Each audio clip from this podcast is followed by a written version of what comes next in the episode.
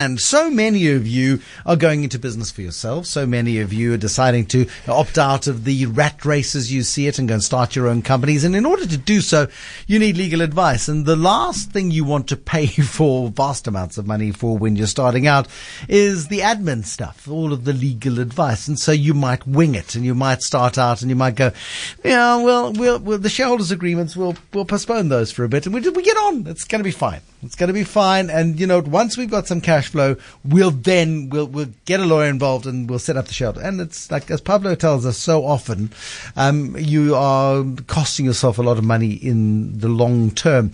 So as we look at uh, at creating your personal brand or your personal business, if you like, um, more and more as you get out of corporate, maybe you're tired of corporate, maybe you just want to start out, you want to do something different.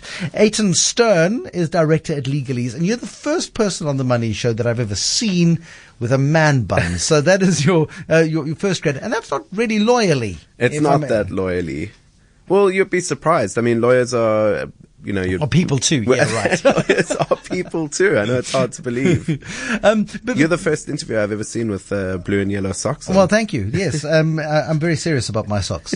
Um, but when you when you you worked in the corporate sector, you worked as a lawyer who charges like Vodacom per second billing sort of approach to, uh, but at a much higher rate. Yeah. Um, you've done all of that. Yeah, I suppose Legalese was uh, our company was built on on the idea of understanding how lawyers worked and then understanding how creative creatives and entrepreneurs worked and then kind of marrying the two together taking the best of both. But you're a law firm staffed by lawyers that's not a law firm. Yeah, it's uh, you'd be surprised. It's actually quite becoming quite a popular trend.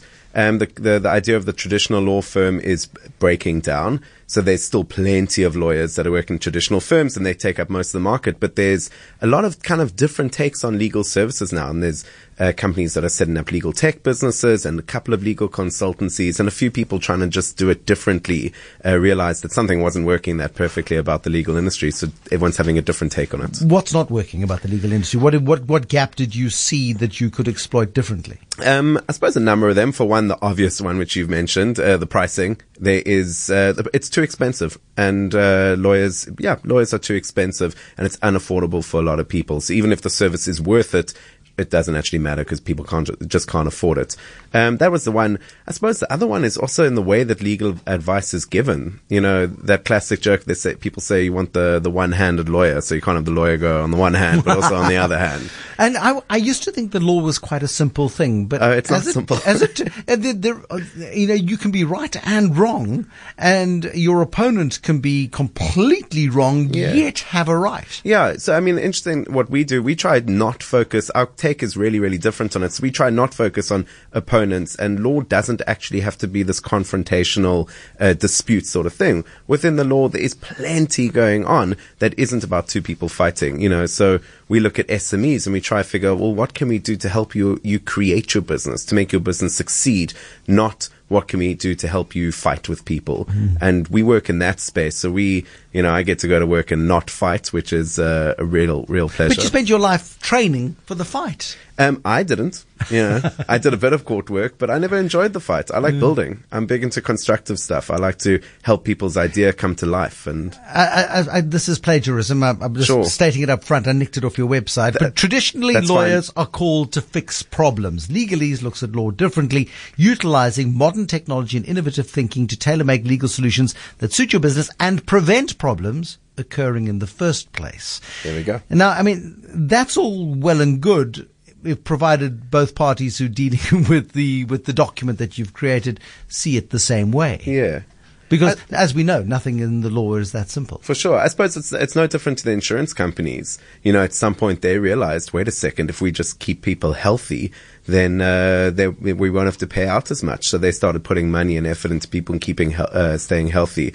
Look, we, uh, from time to time, uh, our clients do land up in disputes and we help them to assist it, uh, uh to fix it. We've just launched um, a mediation department uh, because I feel that for SMEs, mediation is a much more um, manageable and affordable way to solve disputes. So what we'll do is we'll figure out if you land up in a dispute, we'll look at it and see, cool, how do we get you out of this? How do we fix this? Not how do we use as many hours as possible to hold you up in court and drain your bank accounts um, Uh, you, say, you say it as fact, and I mean, I would like to believe that lawyers aren't there deliberately to price gouge. Yeah, no, they, they're definitely. They, may not be as circumspect as we would like them to be. Yeah. Um, when it comes to measuring time, I guess I'm, I'm definitely exaggerating, and lawyers do a fantastic job, and not that, not. No.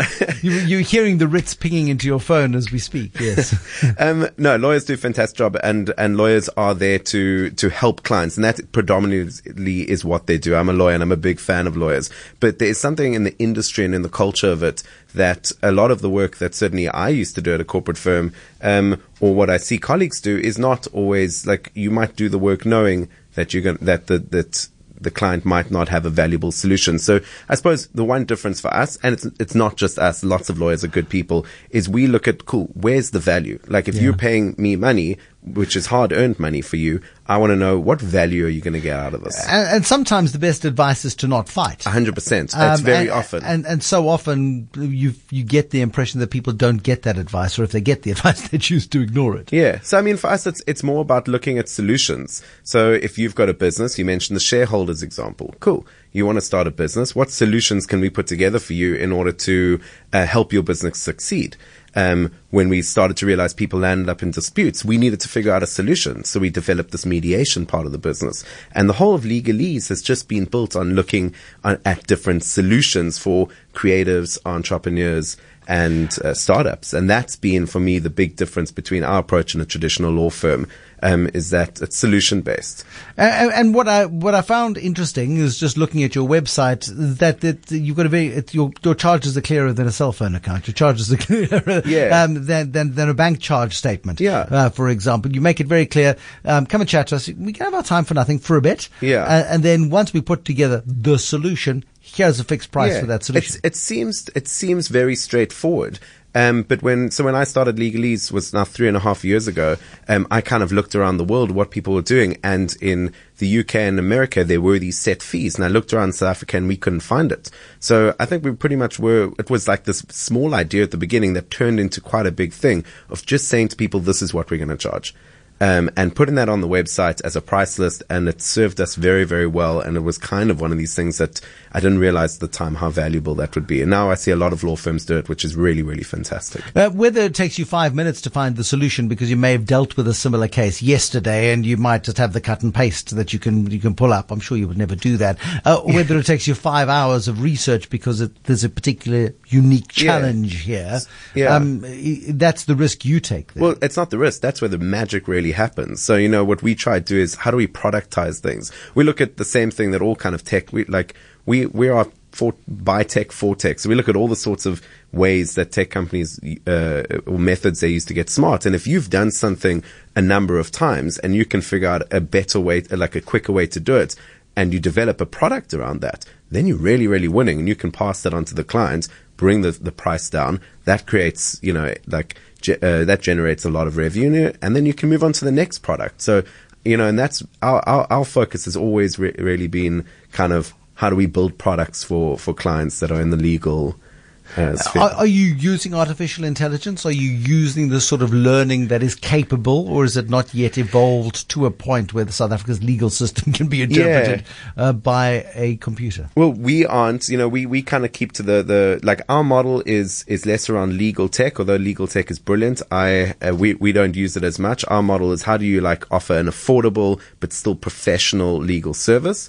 Um, but there are some really interesting companies doing work in legal tech. Um, and trying to figure out how you can use uh, uh, AI to to make legal services faster. I haven't seen anything that works brilliantly, but uh, there are solutions, and I think those solutions are going to come in the form of software that lawyers can use, not really software that's going to replace lawyers. So the same way you might use Xero or or FreshBooks or something for your accounting, there's soon going to be legal, software for that. So that I'm very excited for. Eitan Stern is my guest this evening, director at Legalese. Are you starting up something? Are you having a fight with a partner? Are you looking for some guidance as to how you can use the advice of a lawyer without getting caught up in the legalese? And what rhymes with legalese but fees? Um, how do you avoid that? Can, is it possible to dodge the fees bullet and still get some decent advice? We're going to be talking about personal branding and the sort of work work that Eitan does in terms of helping people start up their businesses, especially when you go out on your own for the first time. How do you position yourself in a competitive space where you can bet your bottom dollar others have spotted the opportunity that you have spotted? How do you legal proof yourself in that environment? Eitan Stern, the director at Legalese, in a moment. How do you um, get the, the sort of legal guidance that you might need when it comes to setting up that business? Eitan Stern does this for a living. He's directed Legalese. Uh, it's run by lawyers. It's not a law firm. It's not a law firm because lawyers have to operate by lots of rules and regulations. Yeah. I so you're a consultancy rather than a law law firm. we call it a creative legal agency. We have a law firm that's registered. We uh, and we. so it's like KPMG in accounting. It's like a cre- Yeah. creative accounting firm. I'm joking. That's very unkind. I mean, you'll find a lot of different business. I mean, to, to some extent, it doesn't operate that differently to an in-house law firm at a company. Um, if you want to be a registered law firm, there's just five different things that you uh, can't do, and we don't do any of them. So what are the op- things you can't do? Steal your client's money? No. you never let to steal your client's money. Um, you can't do wills. You can't do conveyancing of houses. Oh, boring stuff. totally. Yeah, it's it's the stu- it's the, I mean good bread and butter money, It's great bread and butter money. um, which covers the rentals and all that sort of stuff, and everything else is the cream on top. I suppose. Yeah. But I mean- is soul destroying. Um, for some people, it's not. For me, it just wasn't where I saw my life. I was more, uh, I was a techie, I was a musician, and I wanted to get, spend my days dealing with techies and musicians, and but I just knew I understood commercial law. Uh, okay, so you've got you've got a, you've got this legal framework, and particularly let- let's let's pick a profession. Musicians are a great profession. Okay, um, yeah. the world for for musicians is changing dramatically. Beforehand, you would go, you get a recording contract with a radio with a record label, Yeah. uh, and then they you go and you put down some tracks on a record, Yeah. and then they'd sell the records, and they keep ninety five percent of the money and give you some of it. Yeah. and then you get radio airtime and you get royalties, and everybody understood the rules of the game. A- and then came the internet, and all hell broke loose for musicians. and is currently still breaking loose. Well, it didn't break loose for musicians as much, broke loose for the record companies who suddenly just lost their business model because suddenly musicians could go straight to market. And so when we work with musicians, we try to figure out, well, you know, how do you go straight to market? And if you're going to start creating relationships with your business, your brand, what are those relationships and how do you structure them correctly? You know, and on your question that you asked a minute ago, the thing that you mentioned, mentioned about personal brands and starting it off, how do you start off a business? It never really gets much more complex than that. What do you do? What are the relationships that are you, that you are setting up around you, whether that's with suppliers, clients, employees, the state, uh, the law, and how do you manage those relationships? And that's, you know, if you really break down commercial law to its finest, you know, to its inner core, that's pretty much what it is. So, in the case of a musician who's got a band around them, there are five Okay. members of the band, and we know that bands, by their nature, five artistic people with five different interpretations of what they're going to be Yeah. sounding like five years from now. Um, these things, more often than not, can end quite badly. Totally. And it's uh, take the example of the band. If you don't work out your relationship with the band, fantastic example, UB40. There are currently, I believe, two UB40s touring around the world right now. There were bands split up at some point and, at, and both, there was a disagreement on who owned the band. And they're going hell for leather at each other, saying, you can't be genuine because you don't have this, and you can't be genuine because you don't have that. Um, and- One of them is genuine. though. One of them is genuine. um, there is, um, uh, what was the beer? Budvar? Budweiser Yeah. by Budvar, for example. The, the family left the Czech Republic, went to America and started Bird, Yeah. um, which is now owned by Anheuser-Busch. And there's been big fights between the original Budweiser, which you can drink, and then the stuff they make in America out of rice. Um, and, uh, and um, you know, those sorts of sort of trademark battles are more common possibly than we think. Yeah, exactly. I mean, the trademarks is an interesting thing. You know, in today's world, I suppose the, the thing for me is, is it's less about the brands and for me, it's like more about the ideas and how do you construct an idea and make sure you get that to market and big enough and build that up securely enough without someone copying it. So let's assume uh, four guys come to you. The names are John, Paul, Ringo, Ringo. and and The other guy. the other guy, George. um, um, and they come and say, "Look, we can, we're starting this band. We're going to go play in Hamburg for a while, and we're going to get our ten thousand hours of expertise, and then we're going to take the world by storm, and everyone's going to love us." Yeah. Um, it's a great idea. I'm in. Okay, you're in. Yeah. Excellent. Because a lot of people don't believe it'll ever work. Uh, and, and they, it's all fine. They write songs. Some guys write the songs. Some guys play the songs.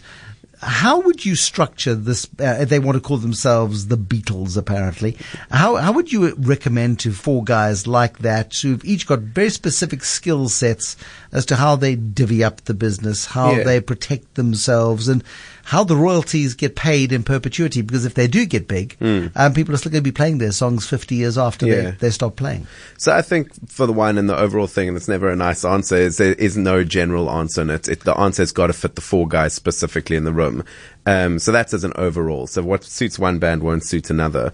Um, but, and then my certain, certain view on bands, which, I mean, cause we deal with this often with bands, is that I think if you start to split it too much into pieces and start to get too connected to who's doing what in the band, you're not looking to build a sustainable future for the band. There's no, you don't have a collegial relationship, a group think sort of. Totally. And someone who, you know, uh, I'm a drummer personally. We never get as much respect as I think we should. But, you know, someone, um, a drummer might be seen, cool, you don't write the music, you should be taking less. But the reality is that drummer might be, um, helping in production or, or Yeah. you know, looking after the kids when everyone's at practice.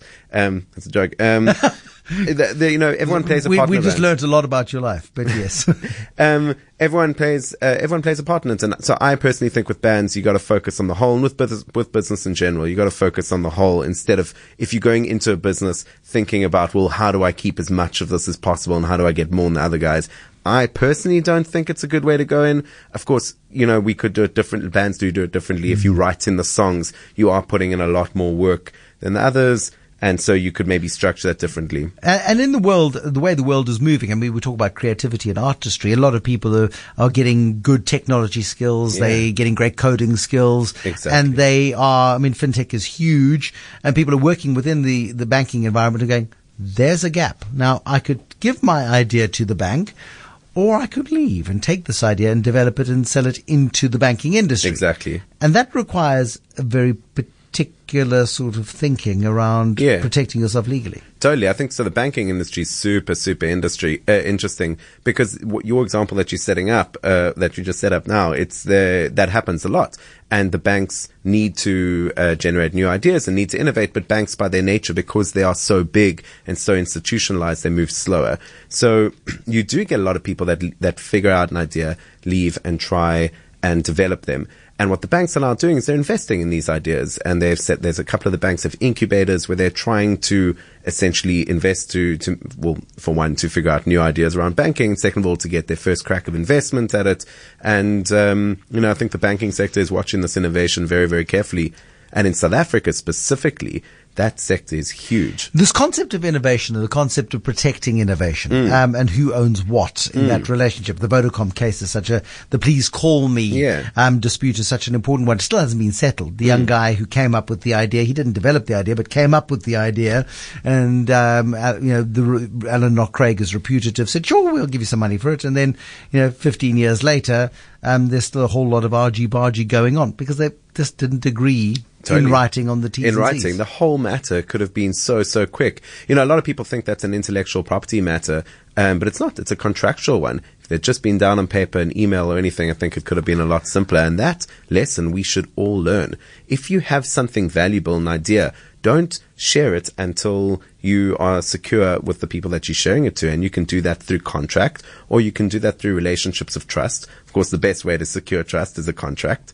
Um, but you know, and that's that's definitely a message that we that we that entrepreneurs that need to learn. the, the the sanctity of contract. Hmm. How strong is that? I mean, if something is written down in black and white, yet as we know, lawyers go well on the uh, uh, well, you know, it could be read two ways. That's a lousy contract, to my mind. Just yeah, I suppose uh, any contract that can be read two ways is a lousy one. But again, I mean, we that's looking at the real end of the example. For the most part, most people are good people and don't want to mess each other uh, mess each other over. So most contracts are not landing up in court. Once in m- once in a while, you have a, a matter that lands up in court. But if you've got something clear down on paper, um, the the chances of it landing up in court are slim. If it is a deal that is worth millions of uh, of rands, then you need to put more effort into it and make sure you have a very very tight contract. But if you're a small business, you're doing work with a supplier that's but and that's an important work for you. It's going to be generating your monthly income, but it's worth 10, 15, 20,000 rand to you a month. You just need something very solid, but you don't need. You want this, page- I will deliver that, and you will pay me this much for the service. And if you cancel, this is what happens, and I own the intellectual property. And if we land up in a dispute, we'll settle it, you know, in mediation. mediation versus arbitration versus court. What's the difference between mediation and arbitration? Arbitration is like a is like a, a, a so court It's court light. It's court it's court light, and you agree that the finding will be binding. Uh, mediation is super interesting. What it basically is is the two people agree to sit around the table with a trained mediator and work the issue out. Um, uh, you kind of the mediator will not judge, but he'll try, he or she will try find solutions. And for me, one of the big solutions, big motivations in not landing up in court is me- court is very, very, very expensive. So, you know, when you're sitting there and it's costing you money to mediate and you've got to find a way out of this dispute, uh, we see that people do want to sort their differences out. Uh, it- it- but you've got to have willing partners That's to the- come, come to come to the table. That's always that is the big catch in the whole thing. You've got to have willing partners. You know, when when I was involved in a corporate law firm, we'd, you hear people uh, say a lot. You know, it's not about the money; it's about the principle. It's always about the principle until you Mm-hmm. Until it realize- costs lots of money. until it costs lots of money.